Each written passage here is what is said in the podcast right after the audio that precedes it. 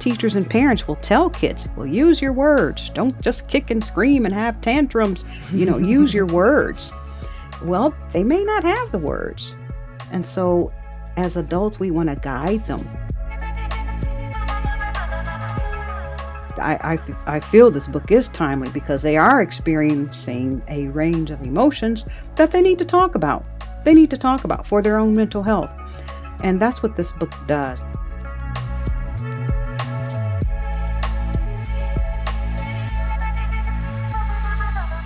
The book How Are You Today? A Celebration of Children's Emotions started 10 years ago, and it began with photos of Linda Mitchell's kids. I'm Sarah Fenske. This is St. Louis on the Air. Those photos were likely a lot better than the snapshots you have of your kids. Linda's husband, Odell Mitchell Jr., is a retired photojournalist for the St. Louis Post Dispatch.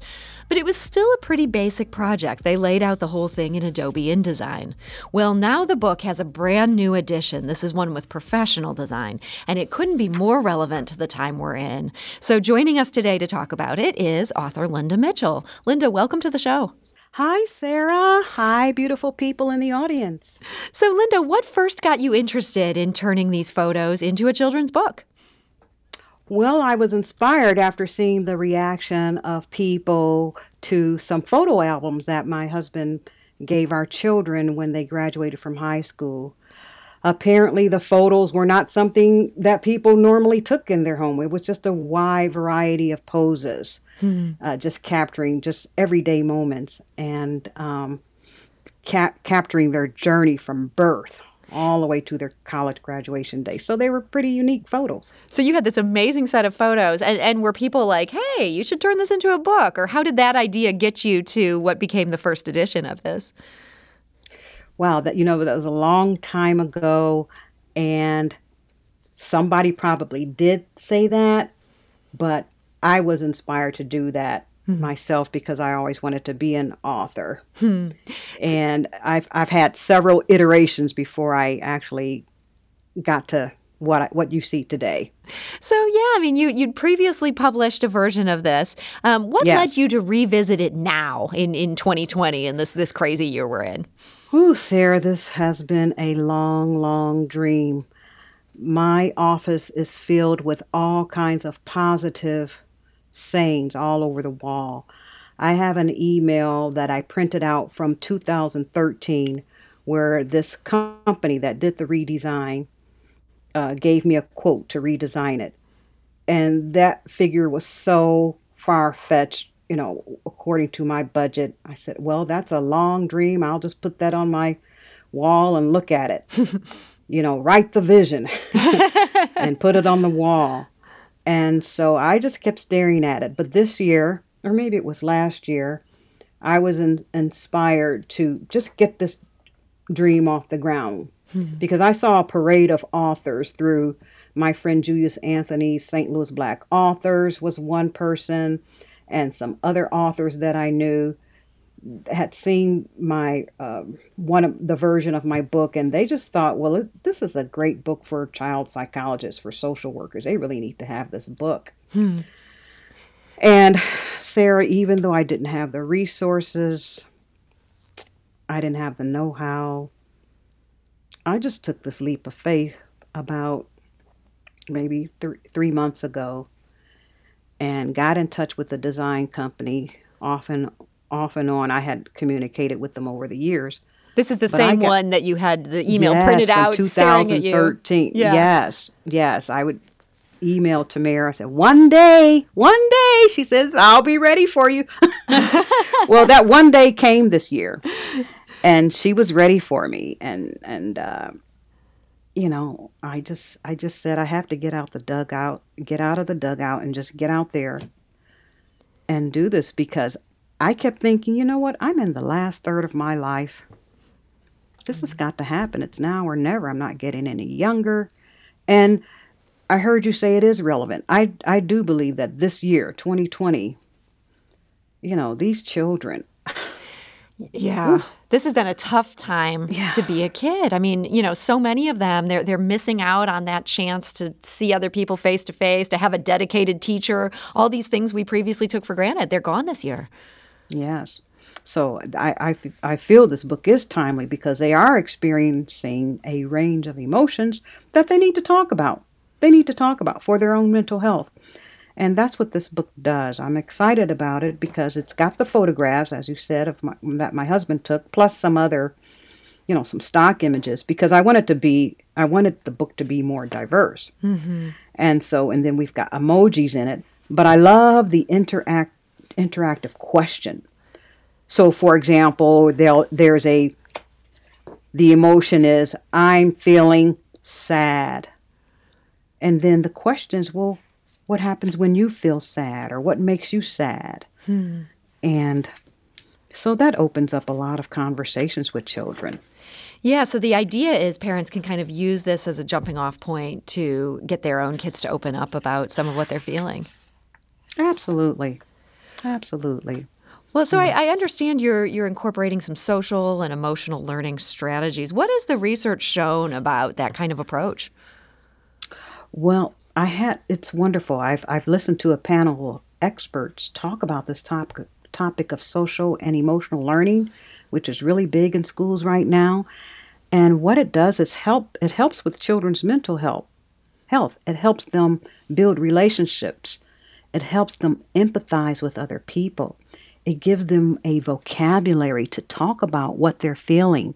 Because teachers and parents will tell kids, well, use your words. Don't just kick and scream and have tantrums. You know, use your words. Well, they may not have the words. And so as adults, we want to guide them oh, and, and, and expressing those words. And that social and emotional health, that learning how to self regulate and articulate what kids being able to articulate what they're feeling, that is very important. In fact, the CDC says that that social and emotional learning is one of those things that helps uh, in dealing with trauma in kids.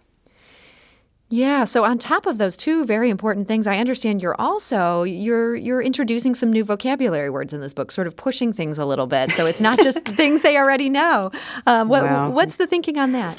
Well, I'm a vocabulary nerd. I, I really am.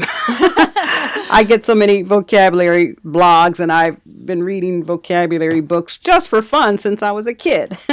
you're that kind of kid. From that Reader's Digest words, uh, what is the power of words? Or I forgot that thing in the back of the book, but I've always loved vocabulary. So I think that's essential because vocabulary, that's the building block of language. Even if mm-hmm. you're learning a different language, like right now, I'm trying to learn Spanish. Well, I've got to learn the vocabulary. You're speaking English, you've got to learn the vocabulary of how to express yourself. And I heard a speaker one time talk about how powerful vocabulary is because you can find that perfect word that you want to use to express something. Hmm. And so I love vocabulary, introducing kids to, to different words. So I guess it should come as no surprise to anyone listening that somebody who uh, was geeking out about vocabulary books as, as a young True. kid, you originally studied journalism. I feel like there's a certain sort of geekiness Of about course. words that, that goes hand in hand with that. But Sarah, th- then you're you ended up shifting. What, what got you interested in the education field instead after you'd already studied journalism? You're right. I got a degree in journalism from U of I, University of Illinois, and um, I I felt like be, being a teacher. I felt like I have a a teacher calling, but I was so silly when I was 18 years old. I said, ah. There's no adventure in teaching. There's no creativity. I wanted to, to be a journalist and travel all over the world, but you know, I I really am a teacher at heart, and I have done some teaching, of course, but um, journalism and and you know, and I I meant to say this. I I never did feel like a very strong writer either. I had a terrible case of writer's block when I was in college, and it just oh, it scared me so much. I said, huh, maybe I oughtn't go that way. so maybe you should have listened to that call to become a teacher. You just, uh, yes. yeah, it, it, sounds like you, you realized this was the road not taken, but you found ways to, to work with children and to do things like this. I understand you're the founder of the Metro East Liter- Literacy Project. Uh, what am. is that organization working on? Well, that is a nonprofit organization that I started back in 2012 and just kind of poked around with it until last year I got official 501c3 status. This year I actually formed a board of nine people, more than just my children. and our goal, my, my goal with that organization is to promote literacy to adults and children by providing access to books, libraries, tutoring, quality reading experiences. And I'm really concerned about one of the issues I con- I'm concerned about is the low third grade reading levels. Mm-hmm. So whenever I have a chance, I, I, I, to talk about that, I do, and I'm always um, thinking about strategies along with the people that I partner with, like the St. Louis Turn the Page St. Louis campaign for grade level reading. I'm always interested in the work to help with that issue. So, the, with the Metro East Literacy Project, I give out free books to adults and children, hmm. really with the emphasis on adults. It, it sounds like, um, you know, this literacy is just such a passion for you. And I understand part of this, you have a YouTube channel. Um, this is called Literacy Yay. Journey with Linda. Is that targeted at, at kids or at adults? No, this is at, this is at adults, but kids can listen because I've interviewed a couple of kids. Well, maybe maybe about three kids, like uh, the Sidney Keys and James Williams and Mikey Wren. But I believe it's it's just so inspirational to hear people's journey, literacy journey to talk about how is literacy important in their lives. I think we just kind of take it for granted that, oh, everybody can read or write. No, that's not true. Mm-hmm. I mean, we've mm-hmm. got millions. I've heard of the number 43 million, all the way up to 60 million Americans who are not able to read proficiently. And of course, our prison population, you know, we've got about 70% of them who are uh, not able to read proficiently. Mm-hmm. So it's a, it's a big issue.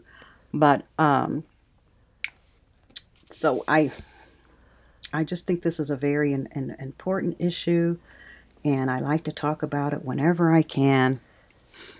Of course, 2020 has been I was going to say, uh, I, I, have to give you credit. You are having one of the most productive pandemics of anyone that I've interviewed. You know, I mean, you've got this project now kicking into high gear. You've got this book. I mean, you're really using your time to pursue these projects. Uh, has it in some ways been a blessing for you to, to be stuck at home? Absolutely, Sarah. Absolutely. Years ago, there was this author who came to St. Louis to speak at the St. Louis Publishers Association. And he spoke on creativity. He said one of the keys to being creative is, is that you have to get silent, you have to get quiet, uh, have some solitude. Whew, and that's what I've had been yeah. able to have this year. I've been able to go on long walks in nature around my neighborhood and just listen. I call them faith walks, being a woman of faith. I call them faith walks so that I can listen to my creator and hear the ideas and use my notes app on my phone to write them down right away and, and, and get some guidance and have my steps ordered as far as what shall I do. Well, Linda, it's it's been great to hear about what a productive year it's been for you, and, and just this book um, finally reaching fruition after after a decade of thinking about it. Um, and I want to thank you so much for joining us today. Thank you, Sarah, and thank you for the beautiful audience. I appreciate it. And if you want to check out this book or learn more about what Linda's up to, that's lindamitchellbooks.com. We'll also have that linked on our website, stlpublicradio.org. St. Louis on the Air is produced by Evie Hemphill, Lara Hamdan, Emily Woodbury, and Alex Heuer. The audio engineer is Aaron Doerr. St. Louis on the Air is a production of St. Louis Public Radio. That's 90.7 KWMU. Thank you for listening. I'm Sarah Fenske.